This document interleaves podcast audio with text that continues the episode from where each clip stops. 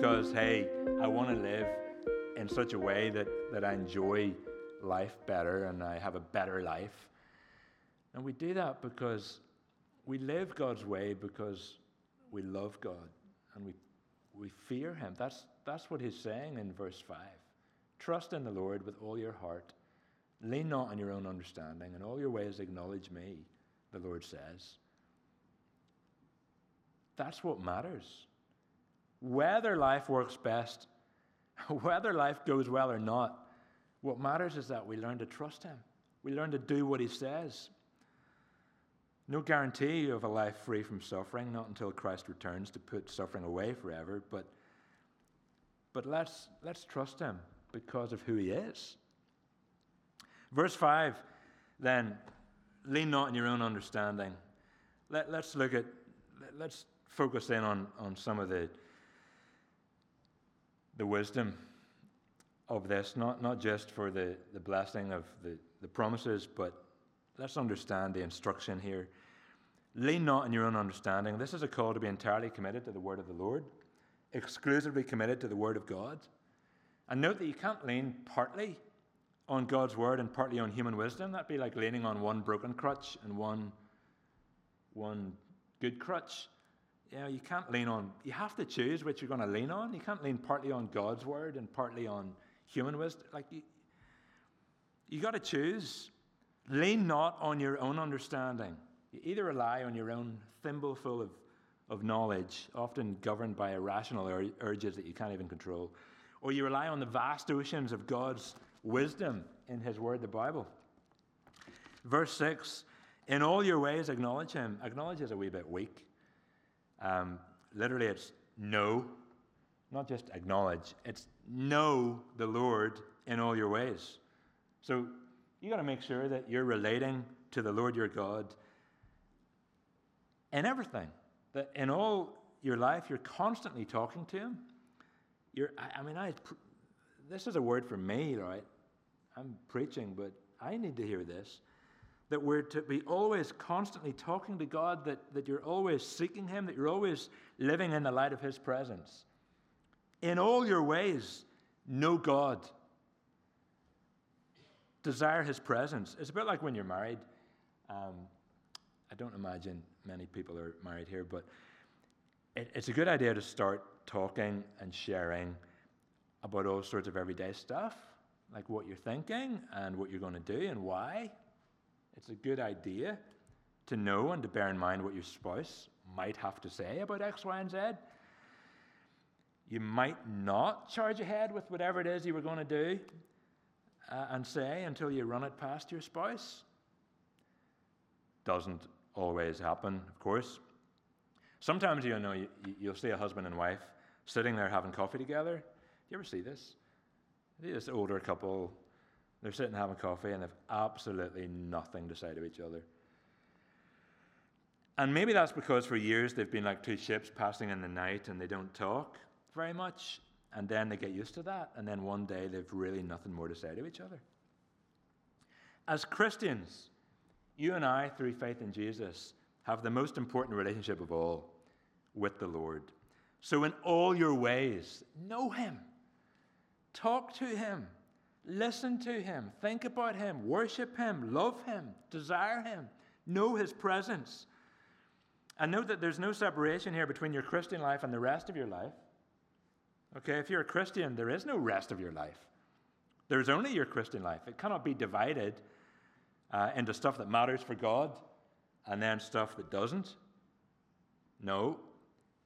In all your ways, know the Lord, know Him. In all things, live for His honor and His glory, and He will make your path straight. I wonder if you could see your life from a bird's eye view, if you could get up really high and, and see your life, what would it look like? Um, a friend of mine who's a, a, cyclist was showing me an app on his phone recently. He was able to show me, you know, his whole route was mapped out. He, could, he was able to show me, uh, it was all recorded where he had cycled. What if your Christian life could be mapped out like that? How would it look? Would it be a straight path that you've been walking? Or would it be really crooked? In Malahide, I'm in a discipleship group with uh, three other lads, and um, we started the group in the first three or four weeks in September by trying to plot our Christian lives on, a, on like a graph.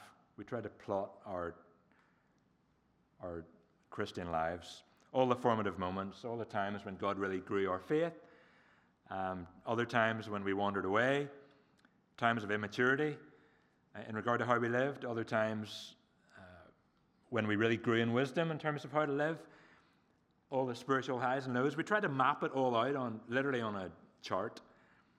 And then having mapped it all out, then we, we, we each had to take an hour to talk it through.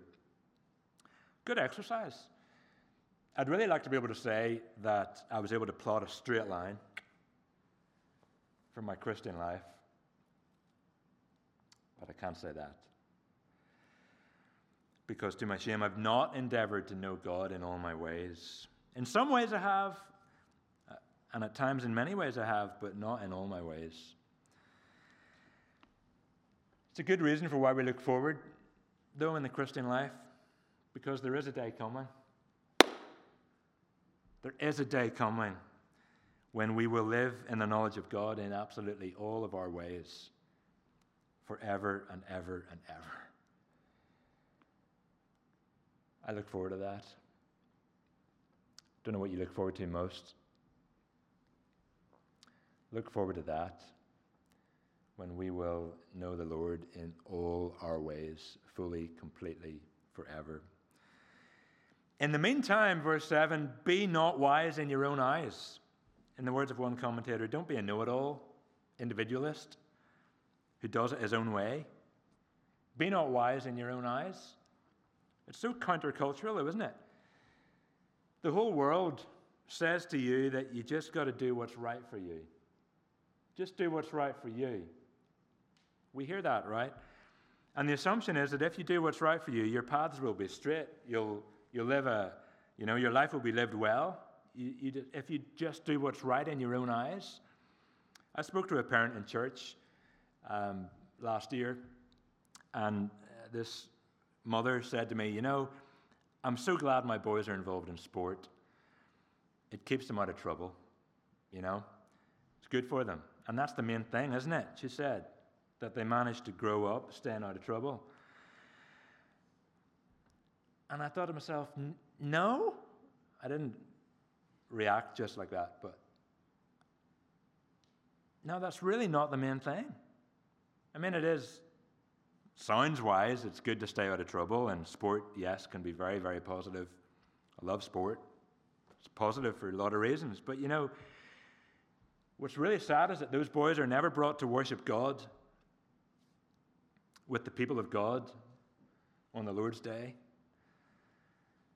So, why on earth would their paths be straight? Why do their parents assume that their lives will be lived well and straightforward because they're into sport. The legend that is George Best comes to mind.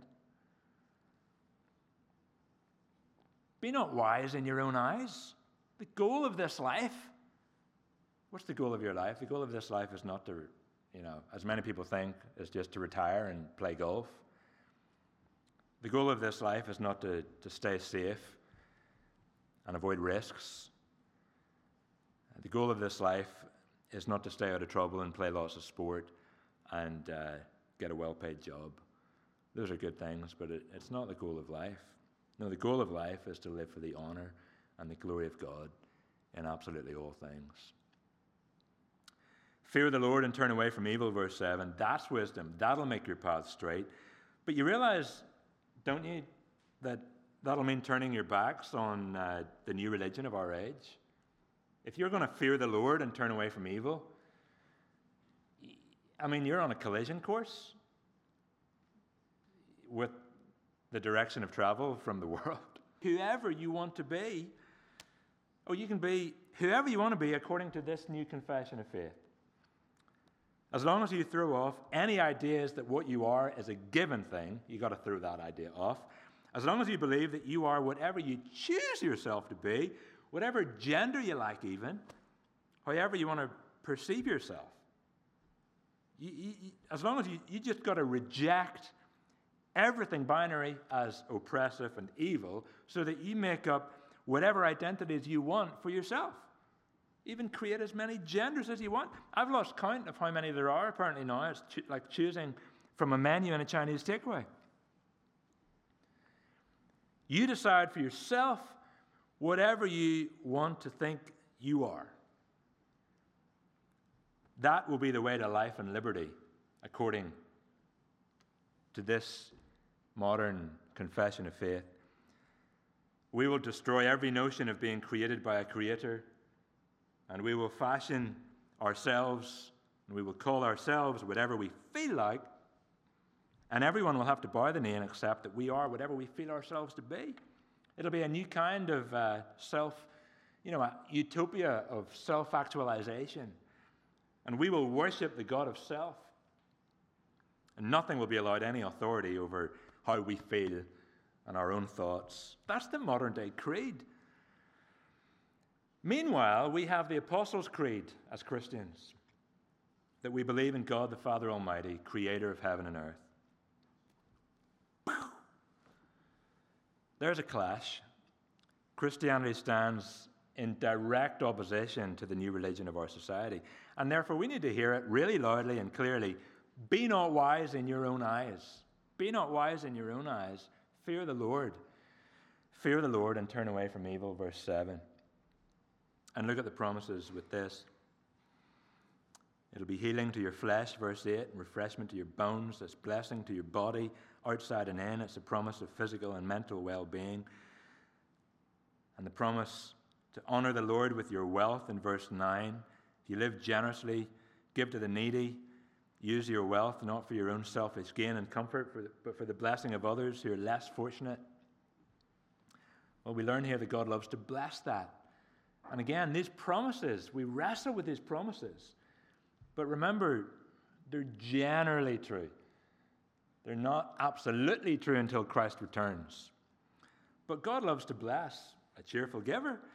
Says your barns will be filled with plenty and your vats will be bursting with wine. The point here is not that God says, oh, you really deserve to be spoiled. Here, have, some riches for yourself. You deserve it. Put your feet up, indulge yourself, enjoy a bit of luxury in life because you've earned it. That's not the point. God is not promising luxury here. And He certainly doesn't give riches with a view to people being able to indulge themselves. The point is simply that God promises to give you everything you need so that you can keep on helping other people who are in need. And it's kind of an echo of the first line of the 23rd Psalm The Lord is my shepherd, I shall not want. I shall, I shall not be lacking in what I need in order to bless others. And the Apostle Paul says the same thing in 2 Corinthians 8 9. God loves a cheerful giver. God is able to make all grace abound to you, he says, so that you, having all sufficiency in all things, may be able to abound in every good work. So, if you're generous in life, you can generally expect God to bless you in such a way that you'll be able to keep on being generous. Not an absolute guarantee, but it's, a, it's generally true. And there's a principle here, and it's not just about money. I look at you guys, I look at the CE, and I see your generosity in sending teams to the likes of Malahide and other places in order to serve us. And I believe God rewards that kind of generosity. He does. And He rewards it so that you can keep on serving wherever God may lead. And of course, it won't always be Malahide. God will close some doors, He'll open some other doors. Who knows where God will lead you to serve as the years go by? But if you want to keep on serving wherever, surely God will keep on supplying. Your ability to send teams is supplied by God. Because that's what God loves to do. He loves to bless cheerful givers. We come finally to the last two verses, in verses 11 to 12. And they remind us that the God who gives to the one who honors him is also the God who disciplines, so that we learn to honor him. The Lord disciplines those he loves. You know, without, without any discipline, how would we ever learn to keep his teaching? In fact, without discipline, how would we learn anything? Do you ever learn anything without discipline? I mean, if, if you're at school and your parents said to you, hey, you don't have to open your books ever, it's fine. In fact, you don't even have to come to class ever. No worries. In fact, you don't have to do any homework ever, or exams, or coursework. Ah, no need to worry about all that. For a brief moment, that may sound like heaven, but it would actually be a disaster. Teachers know that. It'd be a disaster. And it's the same in the Christian life. We need God to train us. Discipline is not just about consequences for wrongdoing, although it does include that. Discipline is about training, it's about coaching. If you're an Olympic swimmer, it's about getting up and getting into the pool at 6 a.m. every morning so that you do your hour swim before everybody else is even out of bed. And if you're a Christian, it's about getting up every time you get knocked down in the Christian life by the trials of life. We can learn and be shaped for good, not when all is easy, but when life is hard. And Job had to learn that. That's when we learn to lean on God. Or at least that's when we can learn more than ever to lean on God. So, yes, God, God sends his children hardship, but only, why does he do it? It's only because he loves us. So, do not despise the Lord's discipline, verse 11. He loves you. Nearly finished here. C.S. Lewis, C.S. Lewis says, Imagine an artist working on his masterpiece. Anyone into art? Imagine an artist working on his masterpiece and the amount of effort he puts into it. He's rubbing it out, he's starting again for the tenth time. And he works so hard on the drawing because he loves it, right? And that's why he works so hard on it. And he wouldn't care if it was just a silly little picture drawn to amuse a child. He wouldn't care. But he loves this drawing so much because he wants it to be perfect. And so he works on it and he works on it and he works on it. Now, C.S. Lewis says imagine if the work of art had feelings of its own. This poor drawing, it's been rubbed out so many times, it's been worked on again and again and again and again. If that work of art had feelings, it would cry out in pain. But if only the work of art could see and know and understand that the artist is working on it so much because he treasures it so much. That's how God is with us. He treasures us as his children so much that he works on us and it's painful and it's hard. Life is hard sometimes. We complain about our sufferings, but actually they're only there because He loves us. And we don't understand that. Of course, we don't understand that amid all the pain and discomfort. But that's exactly why we've got to come back to the central message of this chapter trust in the Lord. Trust in the Lord with all your heart and do not lean on your own understanding. For the Lord reproves him whom he loves, verse 12, as a father does. A good father disciplines his child. You know that. I mean, if your parents did not love you, they wouldn't care what you got up to, would they? They wouldn't care what time you came in if they did not love you. So let's think about how the Lord does discipline us. Let's think about our troubles, even in that light. That God is working on us because He loves us and He wants us to learn to trust Him, even when we don't understand. The wicked eventually become the permanent inheritor of troubles, whereas the righteous have trouble only for a short time, only in this life. In this short life, we suffer.